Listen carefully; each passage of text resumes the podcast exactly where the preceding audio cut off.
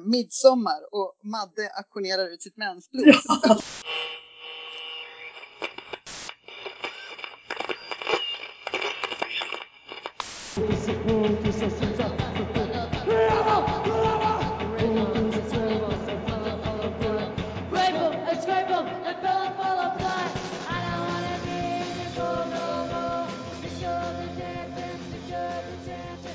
Okej, sådär. Med, meddela personerna att de spelas in.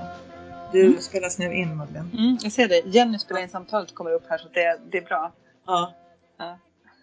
Man, kan inte, man kan inte fuska och uh, smygspela in. Det... Nej, det tycker jag är bra faktiskt. Tack Skype.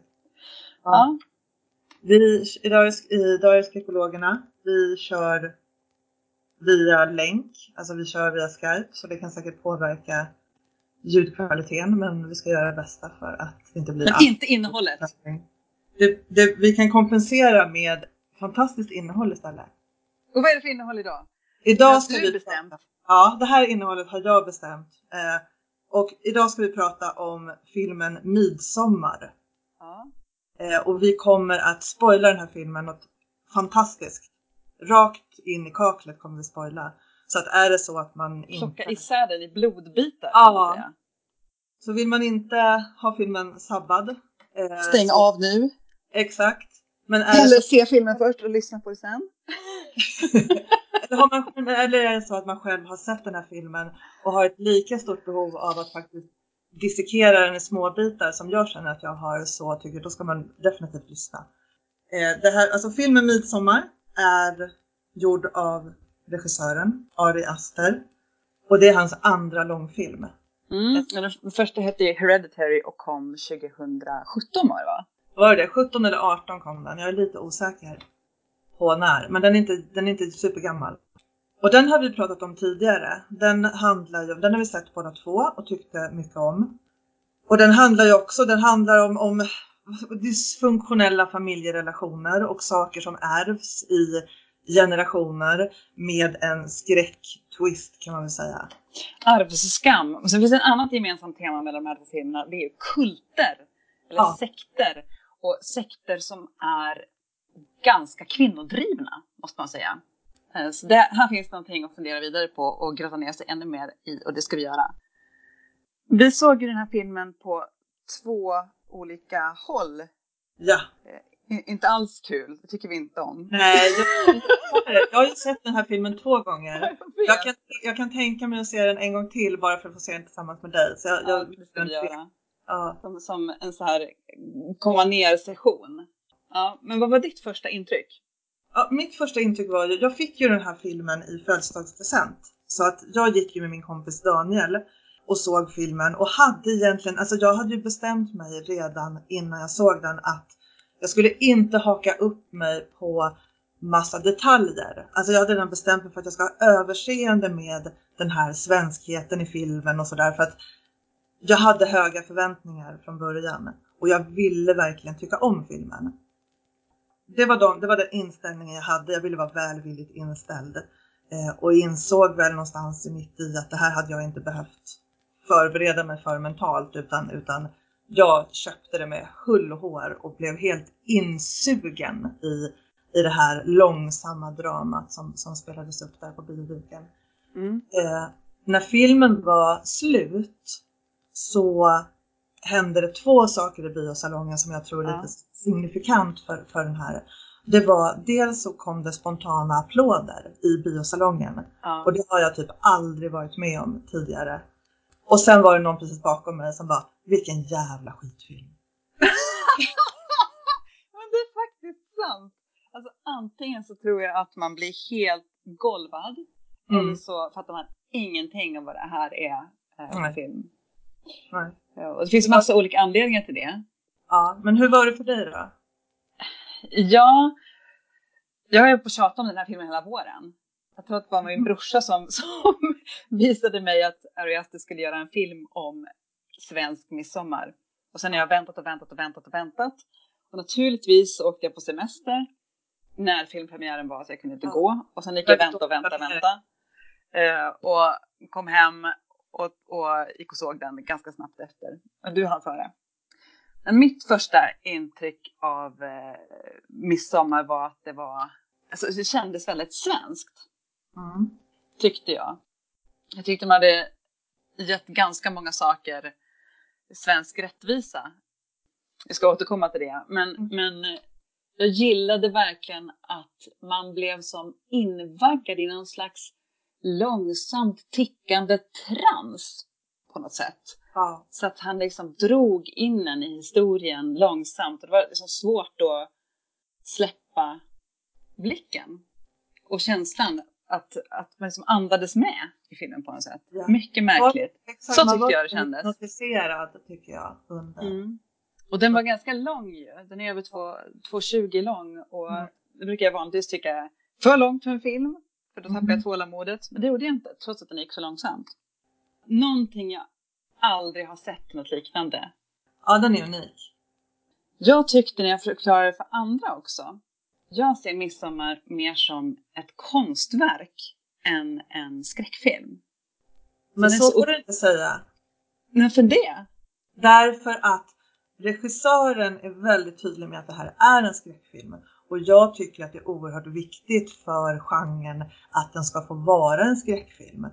Okej, jag ser det som ett konstverk som är en skräckfilm. Ja, ett skräckkonstverk. Kan du konstverk. se det som ett skräckkonstverk istället? Och då menar jag det är att den är så extremt uttänkt i alla möjliga små detaljer så att man sitter och fascineras över små grejer som att blommor andas eller färgsättningen i en scen eller hur folk rör sig eller att det ser ut som en tavla.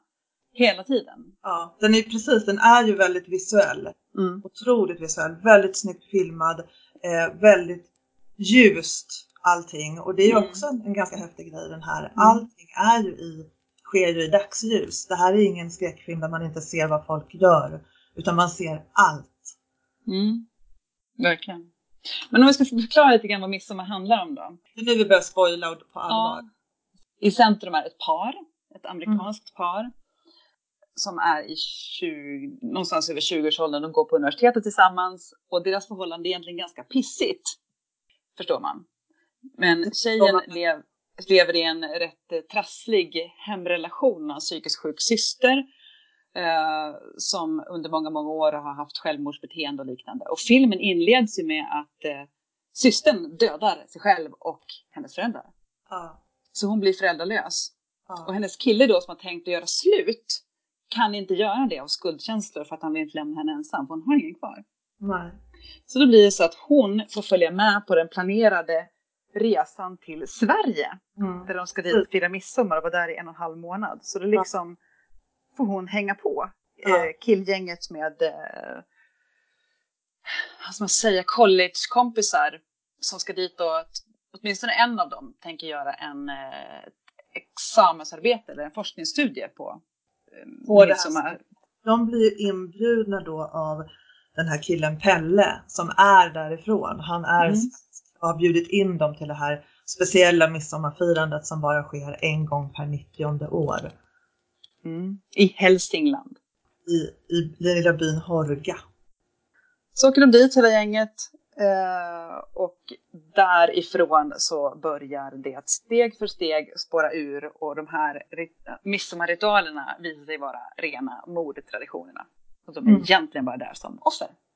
Det som händer först när de kommer dit det är att de tar svamp. Och Mm. redan där börjar saker och ting bli psykedeliska. Mm. Eh, Och sen blir de förvirrade för att de förstår inte att det inte blir mörkt någon gång.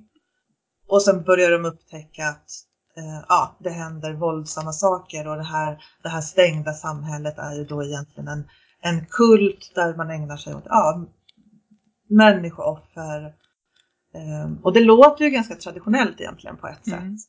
Men det här görs på ett så speciellt sätt. Så ja, det, det, är nästan, det kan vara nästan lite så här det är nästan fumligt ibland för att det är så, det känns så på riktigt. Mm. Det är ganska fåniga Mm. människor liksom.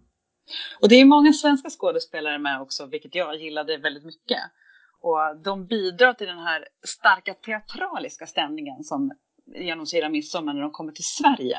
Mhm. Det finns ju bland annat en, hon som är på något sätt en av kultledarna, Siv, som spelas av Gunnel Fred som är ju Dramatens skådespelare och har varit med i flera Bergman-produktioner, bland annat Saraband och andra.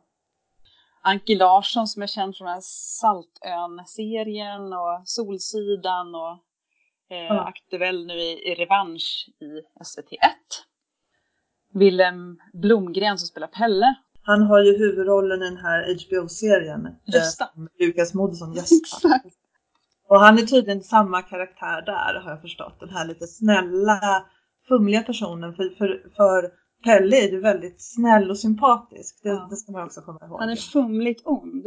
Ja. Det här gillade jag för det är nästan en, en karaktär jag nästan inte har sett i skräck tidigare tänkte Nej. jag på. Den fumliga, supersnälla killen som mm. egentligen är, är ond. Mm. Men är det på något så mysigt sätt. Har du sett något liknande förut? Nej, det har jag inte. Och det är därför jag vill prata om det här, för jag har fan mm. aldrig sett något liknande. Den är, den är, det är så intressant på så otroligt många sätt. Ja, absolut. Ja. Vi, har, um, vi tänkte att vi skulle beta oss igenom ett antal olika saker i filmen Midsommar och vi mm. kanske ska börja med svenskheten. Ja, vi börjar med svenskheten. Mm. För det var ju den jag trodde att jag skulle ha störst problem med också. Men mm. det visar sig ju att Ari Aster och hans filmteam har ju gjort en jäkla bra research på det här.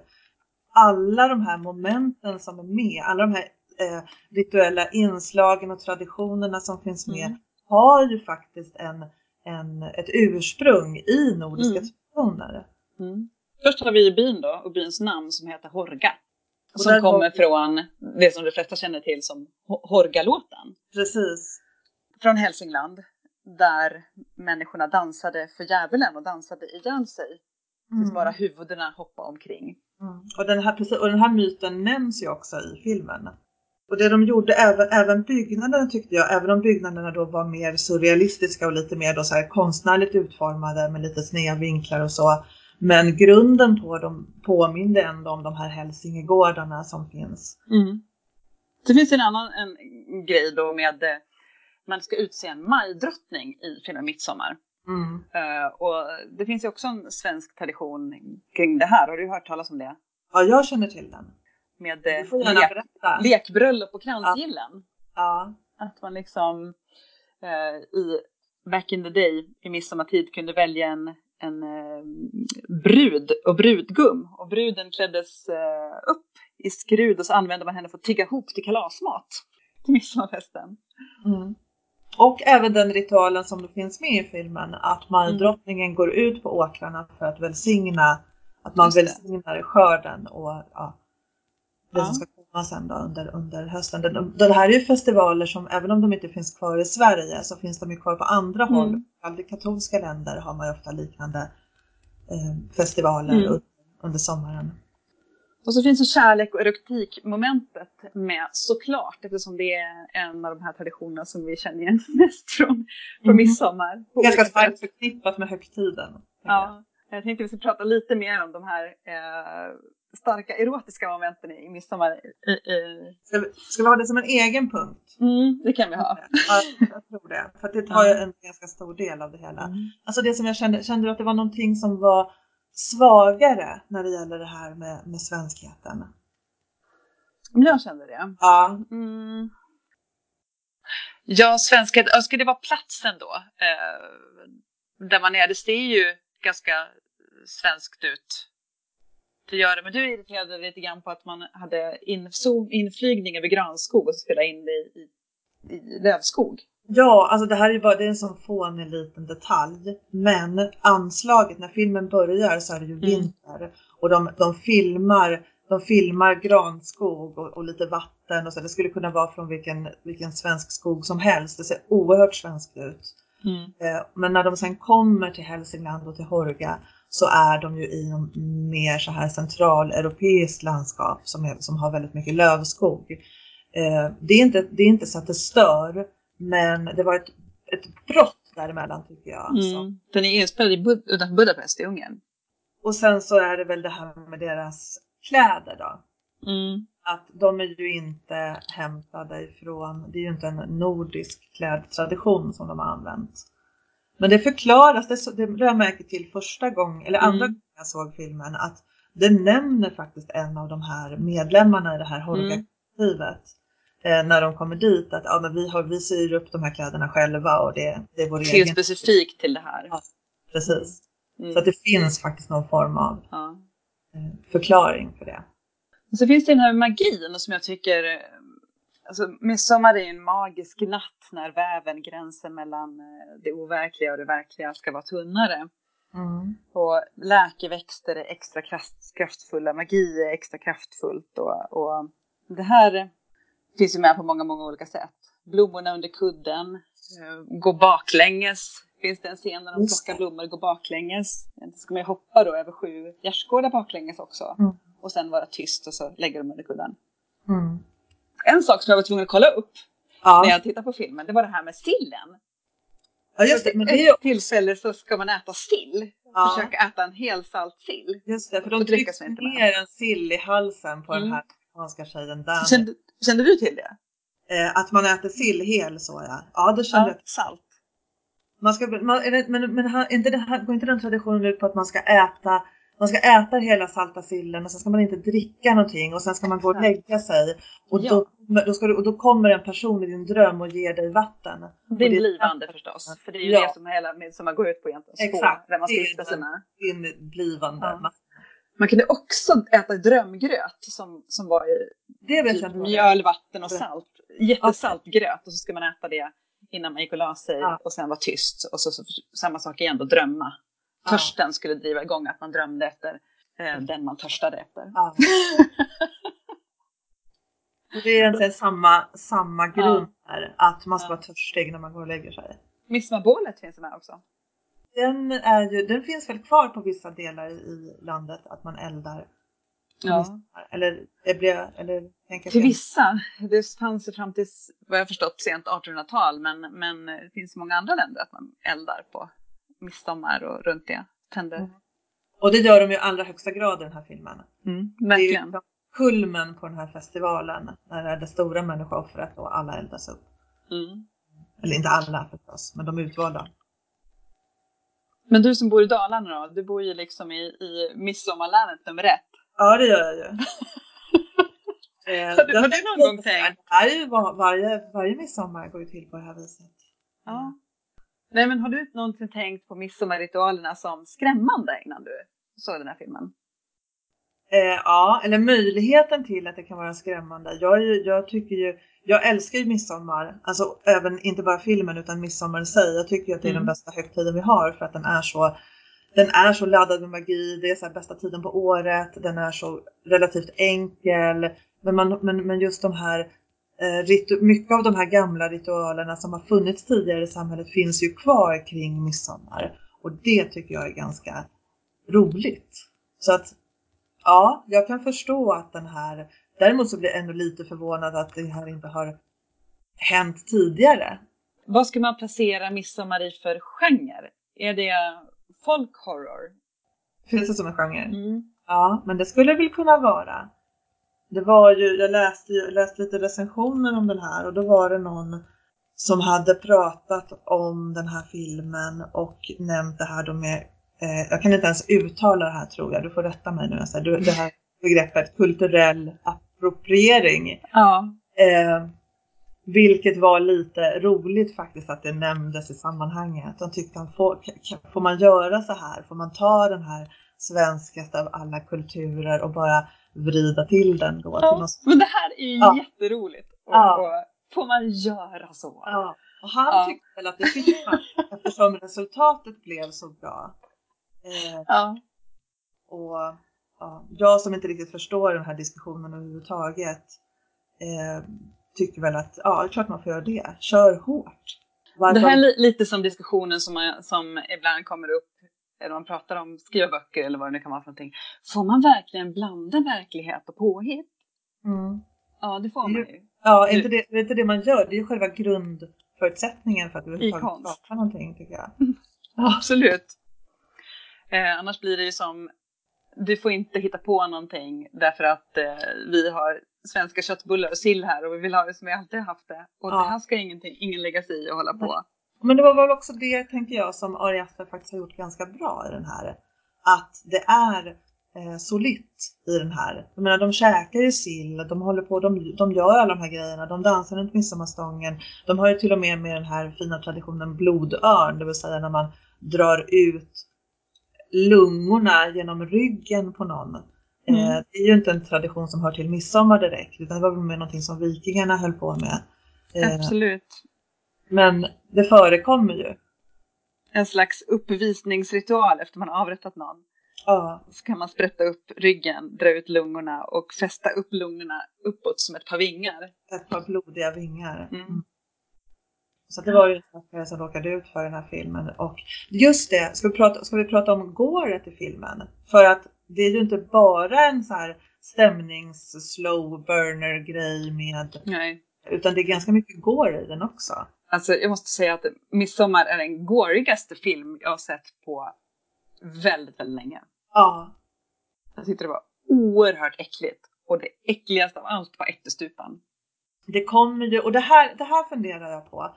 För att när man, om man är svensk och ser den här filmen så vet man ju vad en ättestupa är för någonting. Ja. Eh, så att man, man har redan en förförståelse för vad som ska komma att hända. Eh, och där funderar jag lite över alla andra i alla andra länder, den amerikanska publiken. Hur stor chock blir det här när personer plötsligt får så här ansiktet intryckt för att de hoppar från ett, en hög höjd? Som... Men det kan jag berätta. Ja, Eftersom jag är sambo med en halvamerikan. Ja. Och jag satt ju och skrattade lite när de, när de eh, sa ättestupan, för jag förstod ju precis vad det skulle bli. Det är sånt där som man skämtar om, att man skjutsar någon med eh, ättestupan när det är dags. Ja. Men han hade ju ingen aning om vad det här och såg helt frågande på mig när jag satt och skrattade. Ja. Uh, sen skrattade jag inte så länge till då. När de väl klättrar upp på berget, två gamla människor, och alltså hoppar från ett, en superhög klippa rätt ner på en skarp sten så att de spräcker huvudet.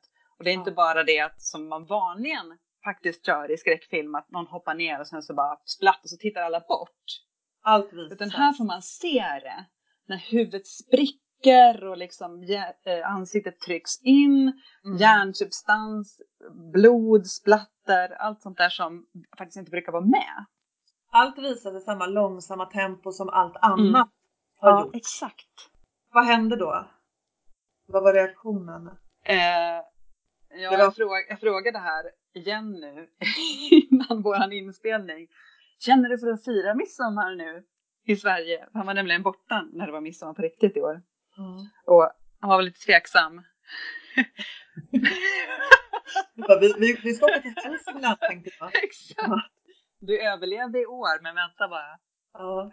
Nej, men reaktionen är väl, finns de här traditionerna på riktigt i Sverige? Mm. Och då får man säga att ja, det, de har funnits i alla fall. Mm. Eller sägs det, ättestupan är väl inte riktigt bevisad att man har ägnat sig åt. Mm. Och för att göra det lite ännu mer äckligare om man pratar går så har de ju en misslyckat hopp i ättestupan när ja. alltså en av personerna inte lyckas slå ihjäl sig, vilket är, må är målet. Så då, ja. då måste alltså en eh, av medlemmarna i kulten gå fram med släggan ja. och slå. Och då har de en ritual, självklart för det också, så att en person slår då i huvudet med en en och en halv meter lång slägga. Vänta. Ja. Jag får ta om det. Det är någon, någon som försökte ringa till mig här. Det, jag trodde inte det skulle höras. Nej, men som att inte det är nog med att den här personen misslyckas med att hoppa och ta livet av sig. Så har de då en extra, hur ska man säga, abrovink på avrättningen där en annan deltagare i kulten får gå fram med en och en halv meter lång träslägga mm. och slå in ansiktet på mannen då som tyvärr överlevde. Mm. Eh, och det är inte bara ett slag, det är två. Och sen är det då två personer till som enligt någon slags rit också ska slå honom på samma mm. sätt. Så de, det blir ju inget kvar av huvudet och det här får man också Nej. se i detalj och långsamt. Och det är, ytterlig, det är ytterligare en ganska jobbig detalj med i det där, eller vetskapen då om att det här är antagligen inte första gången det har hänt. Det Nej. finns ett behov av den här klubban och det har de kommit fram till. så de står där och är beredda? Men jag tänker så här, kan inte, vi, kan inte vi prata om hela den här scenen egentligen? För att, för att den här scenen det är ju där saker och ting verkligen blir Ja. eh, dåliga eller konstiga eller där de går Mm. över de här gränserna. Liksom. Och, för det som, och den scenen inleds nämligen med att alla då i, i, alla i samhället och eh, de här amerikanska studenterna och sen är det ett, ytterligare ett engelskt par va, som är där som har blivit Mm. av någon annan. Eh, de står samlade nedanför den här klippan. Eh, och sen är det ett litet barn, jag vet inte om du Mm. tänkte på det här, men det är ett litet barn som står till höger i bild som vänder sig ut och tittar rakt in i kameran. Det lilla barnet tittar rakt på oss i publiken, vilket gav mig ett intryck av att vara närvarande. Att Mm. Helt plötsligt så var jag en del i den här gruppen som står nedanför klippan. Han öppnade lite där med det på något sätt.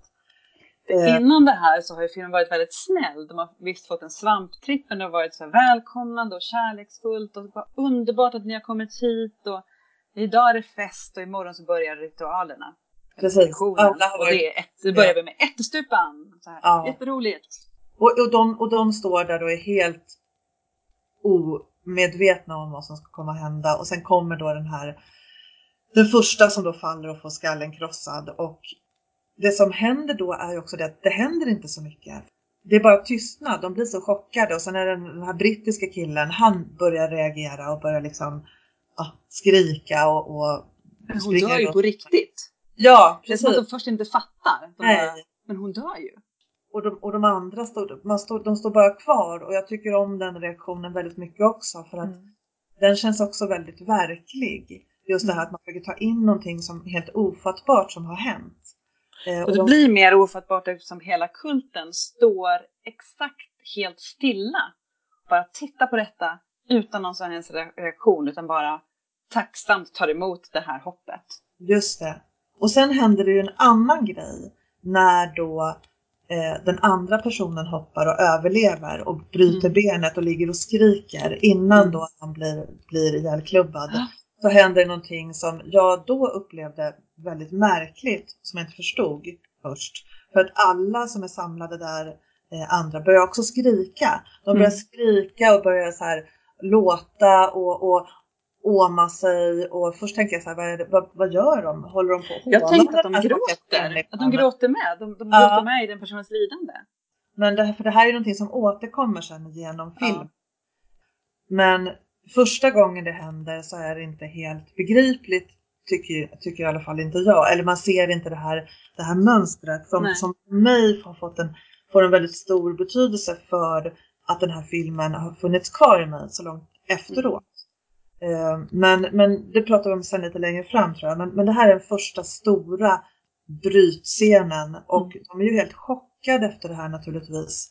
Och de går tillbaka och några av de här personerna då från Horga försöker förklara att det är så här vi lever och de här människorna ger sitt liv med glädje och jag kommer också att göra det när det är min tur.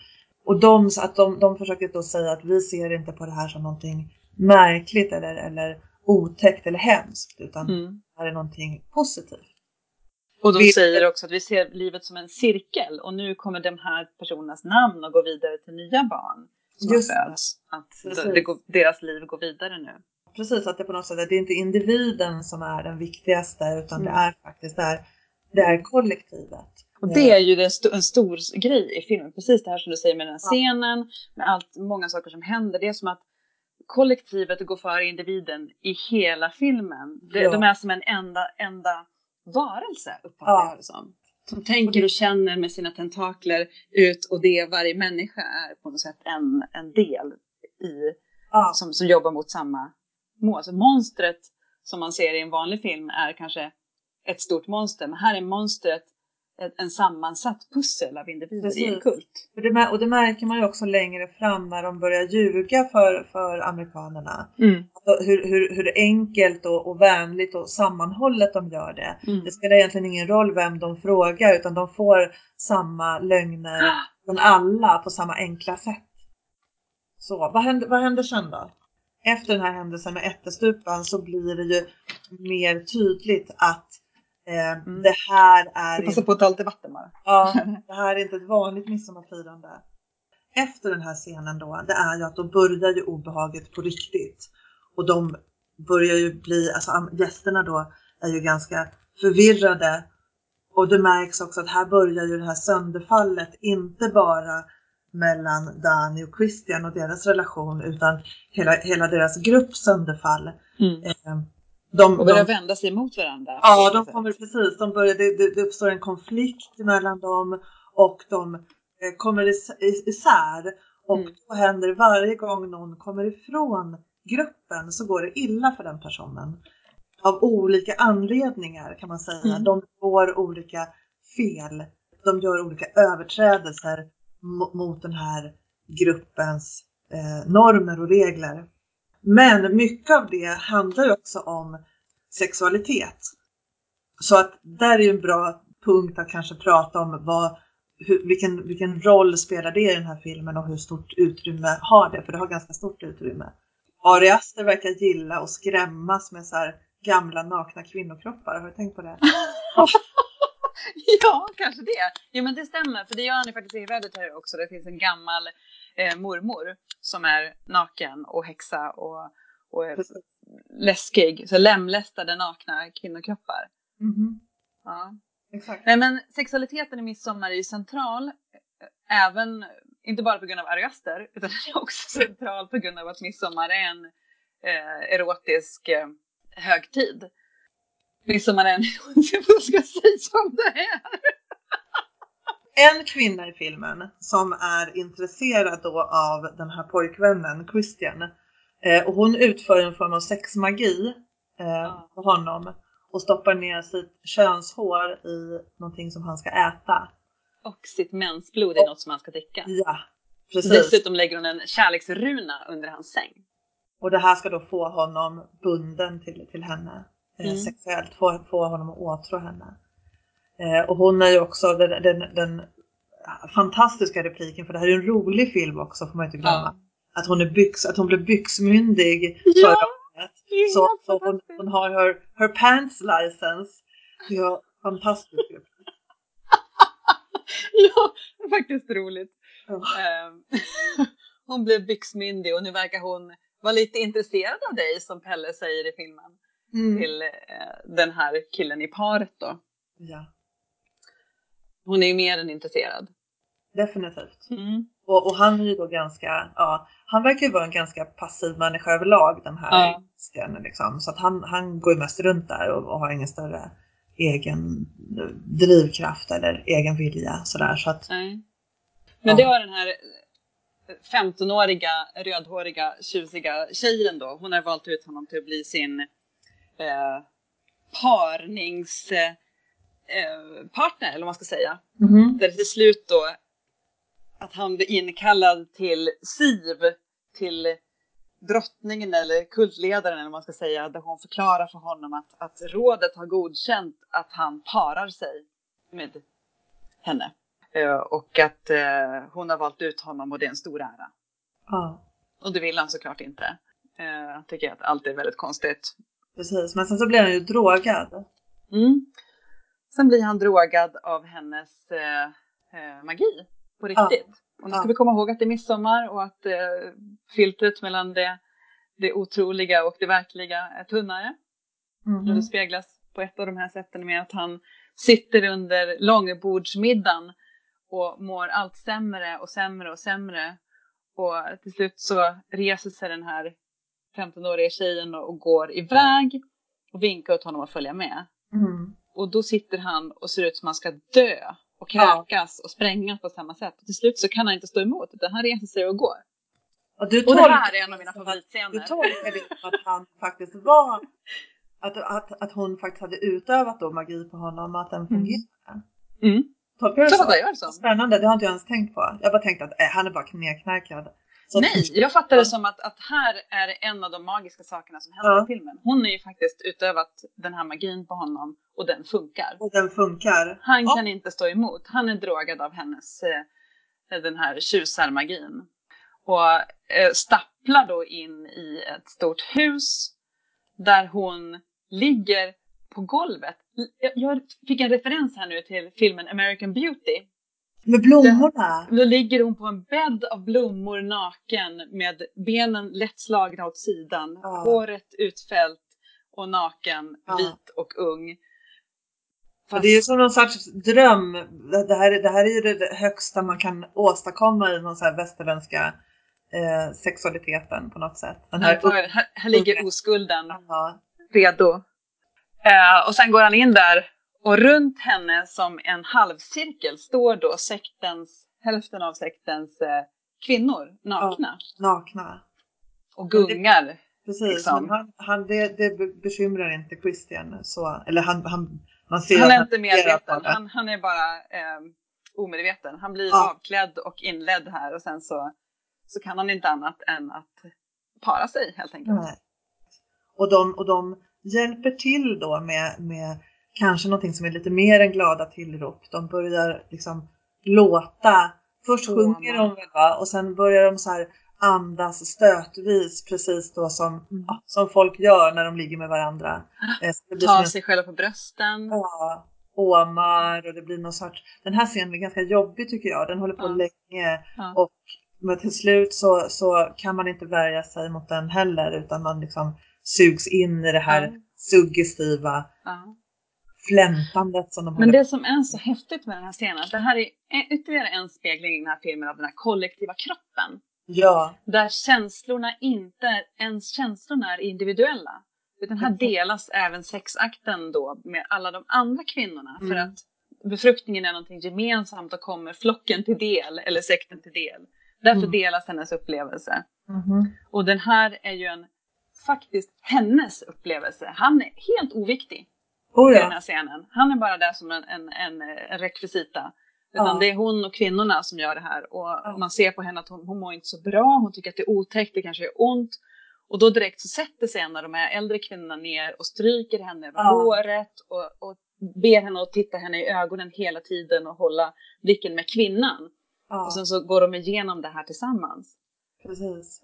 Eh, är jag, en- jag tyckte det var jättefint. Det här dola? Den här, den här Lite som en dola, en sexdola. En omvänd dola. En omvänd dola, befruktningsdola.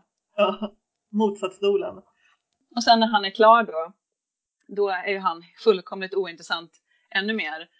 Eh, utan flickan rullar upp på rygg och är jätteglad och säger jag kan känna barnet, säger de. Just så det, är alla kvinnor jätteglada. Och, Och han, då är det ju som att han vaknar till på något Mm. sätt. För då, då springer han ju iväg därifrån. mm, Så då är kanske den där förtrollningen då bruten som mm. är då att, det- att Tänker du på när han springer ut? Att, eh, att han är helt naken. Jag vet, det är mycket nakenhet i den här Ja, filmen. han, Även är, han är naken och han är blodig på könet. Ja, som svensk tycker jag är detalj. lite ovan vid att med nakenhet i filmer. Men jag kan tänka mig att som i ett amerikanskt sammanhang så är nog den här filmen ganska lite så provocerande kanske. Ja. På.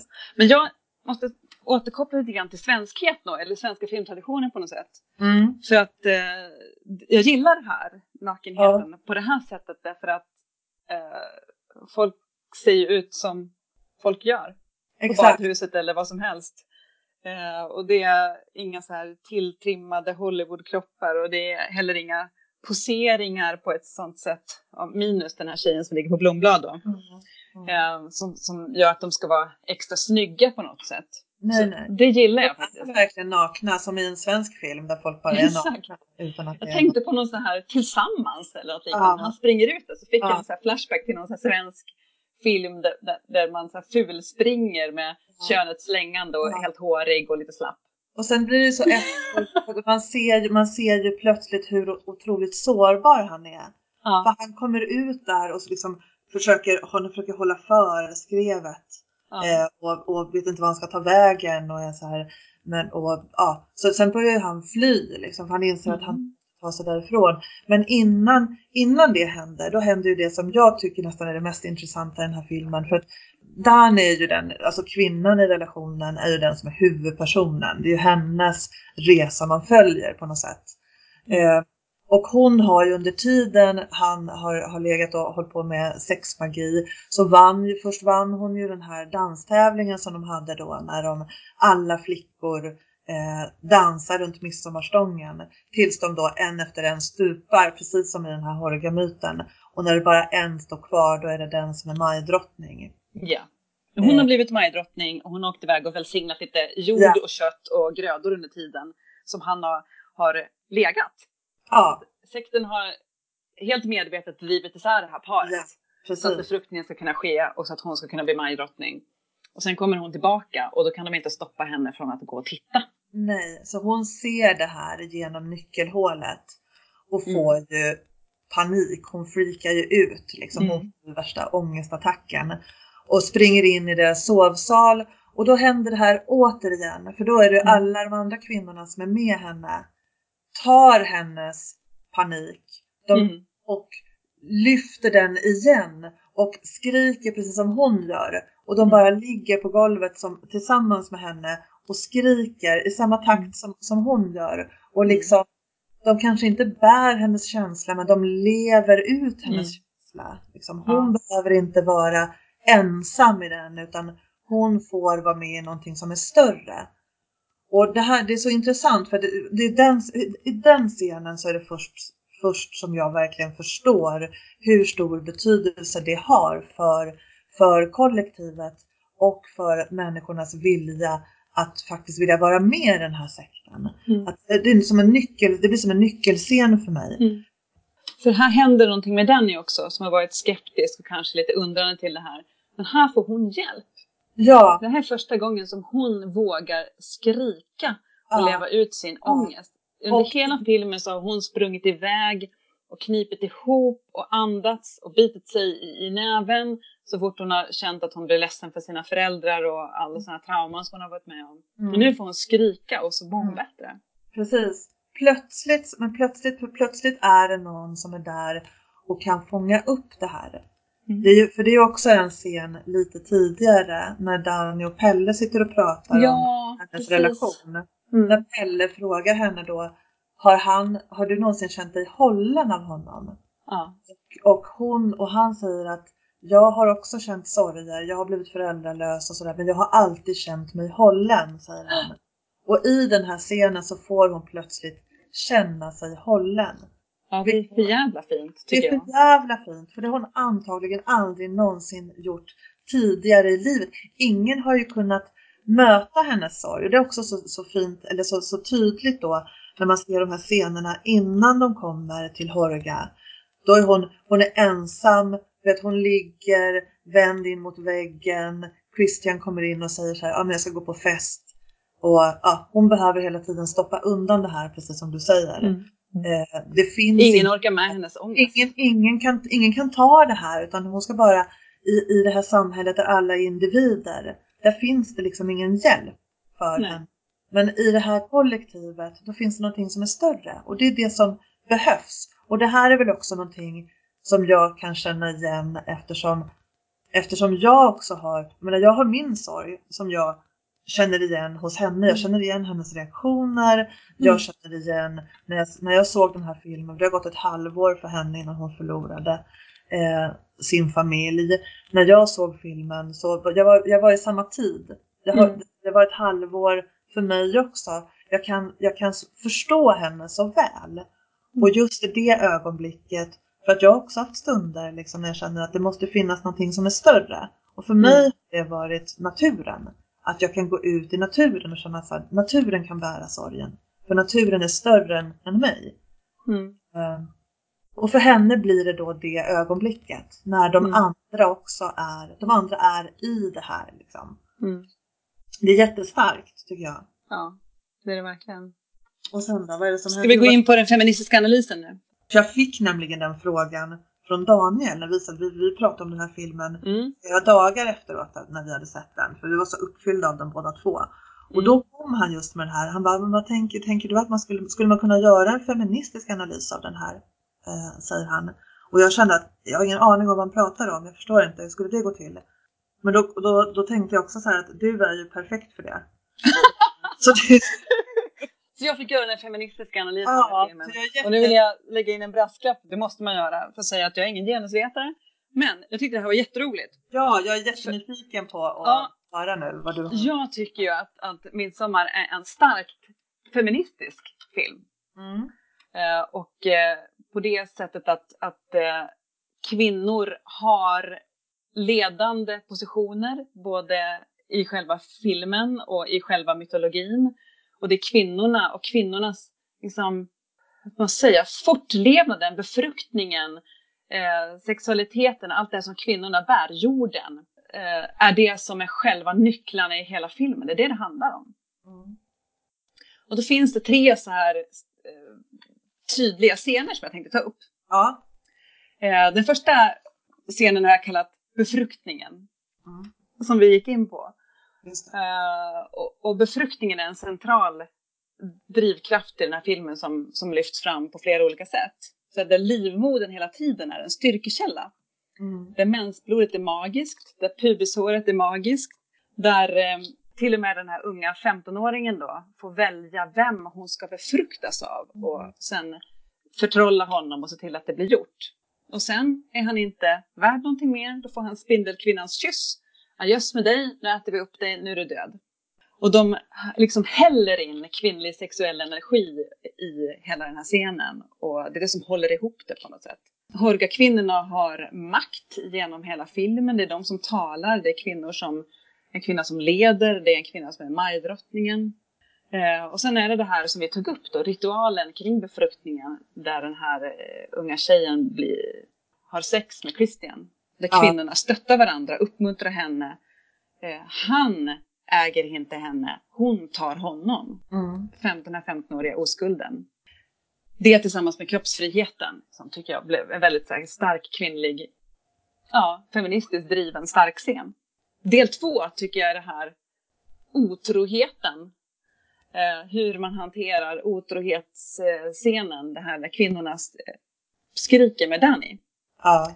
Det är första gången hon får ut sina skrik och blir befriad och de bär hennes ångest. Och det är också centralt viktigt.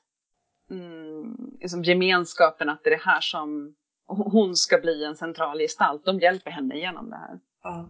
Och sen är det kåtbocken. Kåtbockens död. Mm. Okej, det? Den här killen Mark, de har med sig en av, av, av kompisarna eh, i det här amerikanska gänget. Han är ett riktigt asshole. Han är så osympatisk hela Ja, vägen. Hela vägen så är han liksom the douchebag, den här manschauvinisten. Så innan de ens åker till Sverige säger han så här, åh vi ska åka dit och de kommer, det kommer finnas så här meatball strip clubs i Stockholm. Mm. Så dit ska vi gå. Och sen är det han som försöker ragga på de här kvinnorna i Horga-gruppen. Han är mest intresserad av vem som ser snyggast ut och hon verkar vara intresserad av mig och hon pratar med mig och nu ska jag få lika äntligen så här svensk. Jag ska knulla med en svenska liksom. Mhm. Egentligen så är han helt bortkollrad eller bort, eh, bortgjord från första början. Jag, tänker, jag tänker det, han har ingen chans i det här Han sammanhanget. har ingen chans. Och, och han, kvinnorna utnyttjar honom eh, grovt. De är, det är bara till för att han ska, de, de vet hur de ska göra sig av med honom. Jag tycker att det är så kul, eller kul och kul, men det är in, en intressant sån här feministisk pilspets in i den här filmen att han dör och på det sätt han dör där han blir lurad och faller på sitt eget grepp. Han Ja. försöker ragga upp någon. Hon hänger med på det, tror han. Egentligen så lurar hon iväg honom och så blir han offrad. Ja, Och sen kommer han tillbaka i slutet som narren. Ja. Han är uppstoppad, enbart huvudet är kvar, han har fått en narrhatt och ställs upp i slutscenen där flera av de här människorna som har dött under filmen offras och bränns upp. Och, det, på det, och det sättet han blir iväglockad på är också väldigt roligt. När hon Mm. bara går förbi där och säger Kom med mig nu, jag ska visa dig. Allt ska hon visa mig någonting. Ja, han bara, hon ska, Han bara knulla, knulla, hon knulla, knulla, knulla. och sen går han. Sen kommer han aldrig mer tillbaka. Ja, nej. Ja. Och sen förstås eh, ledarskapet. Att det är väldigt, det finns ju ett- som delat, men jag upplever ändå som att det är kvinnan Siv som, som Ja. är ledaren i den här sekten. Men är det inte också det här att det, fakt- att det kan finnas någon balans? För det finns ju en, en man som, som på något sätt verkar vara typ ledarmannen och sen har Mm. vi ju Siv som är ledarkvinnan. Det är ganska, det är ganska dualistiskt på något sätt. Surrealistiskt på, på visst sätt. Ändå så upplever jag att det är eh, eh, liksom själva gruppen, eh, omhändertagandet, moderligheten återkommer hela tiden. Mm. Barnafödandet, älskogen, allt det här är liksom kvinnodrivet. Mm. Och sen den som försöker vända sig emot det här då, eh, blir narren som åker ut och blir dödad. Alltså jag gillar, jag, jag inser att jag har, inte alls, jag har inte alls tänkt på den här filmen på det sättet. Jag såg inte alls det utan möjligen då också det här, de har ju ändå ganska, alltså kvinnorna är ju i köket också. Har du tänkt, mm. har du tänkt någonting på det? Mm. Att det hade på ett sätt traditionella Ja, fast där är den traditionella eh, kvinnligheten blir ju magisk där på ett ja. sätt. Därför där bakar de pajen som sen förtrollar Christian. Pubishåren. Ja, ja. och där gör de också saften som, som spetsas med mensblod. Det är som en del av det här kollektivet hela tiden. Mm. Jag tänkte också på det, referensen med, med Hereditary. Där ja. återkommer ju också moderligheten och att eh, magin går i arv på kvinnoled. Ja. Från dotter till mor till mormor. Eh, häxerierna. Vi kan ana någon slags tema i det här. Ja, exakt. Liksom, det, det, det, det är starka, starka kvinnor och sen det här kultiska då naturligtvis ja. och, även, och även sorg är ju en, en sorg, stor del. Blodslinjer, ja. kulter. Ja, man kan, lite över, man kan tänka lite under vad Ariasta har för relation till sin mamma. ja, kanske alla historier man gör handlar om en själv, så brukar ja, det heta. Precis. som Ingvar Bergman som allt handlar om hans föräldrar. Ja. ja vi får se vad, vad han gör näst. Det tycker jag ska bli intressant att se om det här temat återkommer en tredje gång. Och ja. tre ett magiskt nummer. Och jag har svårt att föreställa mig vad han gör riktigt nu. Man har gjort en sån här kompromisslös film. För det, det kan jag verkligen känna att, att han har haft en så tydlig vision Mm. Och som han inte har behövt kompromissa med utan det känns som att han har verkligen fått genomföra det han vill göra. Och det är ju är alltid uppskattat egentligen, nästan oavsett resultatet, men all, särskilt i det här för att det är så bra och det är så mm. komplext. Men du, jag tänkte på en annan sak här. Ja. Eh, du är ju väldigt intresserad av traditioner. Du brukar säga att vi behöver traditioner, vi behöver ritualer. Säger det? Ja, okej. Okay. vad, vad, är det, vad är det som gör traditioner så otäcka, tycker du? Men är det inte också på, på samma sätt som eh, att det här faktiskt är någonting stärkande att vara med i någonting större så är det ju också begränsande. Alltså att man inte är, att man inte är sin egen. Det, finns det inte något skrämmande i det tycker jag? Mm. Att man följer någonting, man följer någonting som är större, att ens egen den här känslan av att ha kontroll eller styra sitt eget öde, det finns ju egentligen inte. Eh, och det visar väl de här filmerna också, båda, båda hans filmer. Mm. Att man är, med i en, man är med i en blodslinje eller man är med i, i ett annat större sammanhang. Eh, och det, väl, det, kan väl vara skrämmande, det kan väl vara skönt. Och... Du kommer inte undan din familj, du kommer inte undan ditt arv. Nej. Du kommer inte undan ditt samhälle heller. För att mycket av det här i filmen också tycker jag handlar just om det här, alltså samhället. Vad har vi? Mm. Det, det, är ju två väldigt olika samhällen som ställs emot varandra.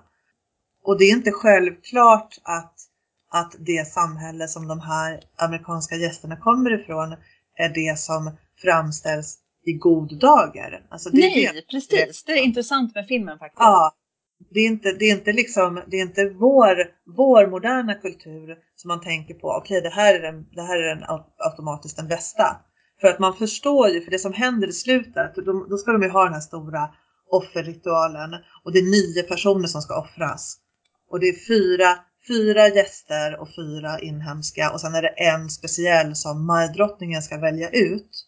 Och då får hon ju välja mellan Christian och någon annan kille som hör till Horga-kollektivet. Mm. Så får man välja med sin, mellan sin egen kille, ja. den otrogna satan. Ja, men som hon ändå då känner och älskar och har en relation till och har en, en historia med och sådär. Mm. Eh, och en helt främmande människa som inte betyder någonting för henne. Mm. Men som är en del i kollektivet. Mm. Och hon väljer ju Christian. Mm. Och när man Då gör hon ju ett val. Ja, hon gör mm. ju ett val och grejen är att när man upptäcker att det är det valet hon gör, känner jag så här, jag förstår det här. Jag förstår varför du Mm. väljer Horga. Mm. För att hon är, och hela filmen slutar ju med att hon står framför det här brinnande huset där alla de här offren brinner inne och skrattar. Mm. Och nu får jag lite gåshud när jag säger det, för jag tycker den här scenen är så fantastisk. Man, hon är hemma. Hon är lycklig, kanske för första gången i sitt liv. Mm. Så är hon lycklig. Hon är säkert också otroligt hög och kanske galen. Men Hon hittar ju hem och hon, Ja. eh, man förstår ju, hon har ju ingenting att komma tillbaks till. nej, Hon har möjligtvis sina studier, men hon trivs inte där. Hon är djupt deprimerad. Hon, är, hon har bara spåren av sin döda familj. Ja. Och här har hon hittat någon som håller henne. ja. Är det, helt, det är helt fantastiskt. Och sen finns det ju, anar jag, en annan kärlekshistoria i botten också. Där Pelle faktiskt har valt ut henne Ja, innan de åker. Så är han Ja. jätteglad, extra glad att hon följer med. precis. För att hon är på något sätt hans utvalda, tror jag. Ja, men precis. början. Får inte du intrycket av att han verkligen att han tycker om henne och att han bryr sig om henne? Han är ju hela tiden, trots att han är den här onda, han tar ju dit dem och vet att de kommer att dö. Men han är också omtänksam och tycker om henne. Och, ja, Ja, han, han vill både rädda henne och sen vill han också vara med henne. Så Ja. jag det som. precis. Och för honom är ju det där en, en bra plats att vara på. Så just det här kanske att han vill, ja, han vill rädda henne är nog en väldigt bra slutsats. Men du som skräckförfattare då, tar du med dig någonting från filmen som du själv kommer att tänka på? Det vet jag faktiskt inte. Jag tror, att det, jag, jag tror att jag kommer att göra det. För jag tror att den här filmen kommer att ha så stor betydelse för mig. Eller har haft så stor betydelse för mig i hur man kan göra skräck. Så att jag tror definitivt att den kan påverka mig. Fast jag tänker inte, jag har inget konkret just nu. Vad, vad tror du? Jo, men jag tror någonting liknande. Det är, ju- jag är inget fan av att tänka så här referens att nu ska jag göra en sån här historia bara för att jag sett den här filmen och efterapa det. Men däremot så tycker jag ju väldigt mycket om den typen av skräck som, som är lite subtil, eh, långsam. Jag har, och jag har väldigt svårt liksom för, för slasher-skräck som är någonting annat än, än humor för mig. Mm. Eh, jag har också liksom svårt för såna här extremt eh, fartfyllda action-skräckfilmer där man försöker ha chockeffekt på chockeffekt på chockeffekt. Ehm, så att det jag tycker om är att det här blir i första hand en bra berättelse. I andra hand eh, otäckt också. Ja. Och så tycker jag att det ska vara. Mm. Ari Aster fattar ju någonstans att det som vi människor faktiskt fasar för mest, det är ju just det här att de vi älskar ska dö. Och det, det händer, har ju hänt i båda hans filmer nu. Mm. Så att, och, och redan där, när man har den, det anslaget redan från början, då fångar ju han oss som publik. För Mm. att vi är egentligen inte rädda. Jag är inte rädd för en jag vet att jag kommer största sannolikhet inte bli dödad av en seriemördare eller jag kommer inte att jag kommer inte hamna i en mordkult i Hälsingland. Eh, förhoppningsvis. men, men, men den här andra skräcken som vi alla bär på, liksom, att vara ensamma, att, att människor dör, att, den har vi ju alla och den, Ja. det är den han trollbinder oss med.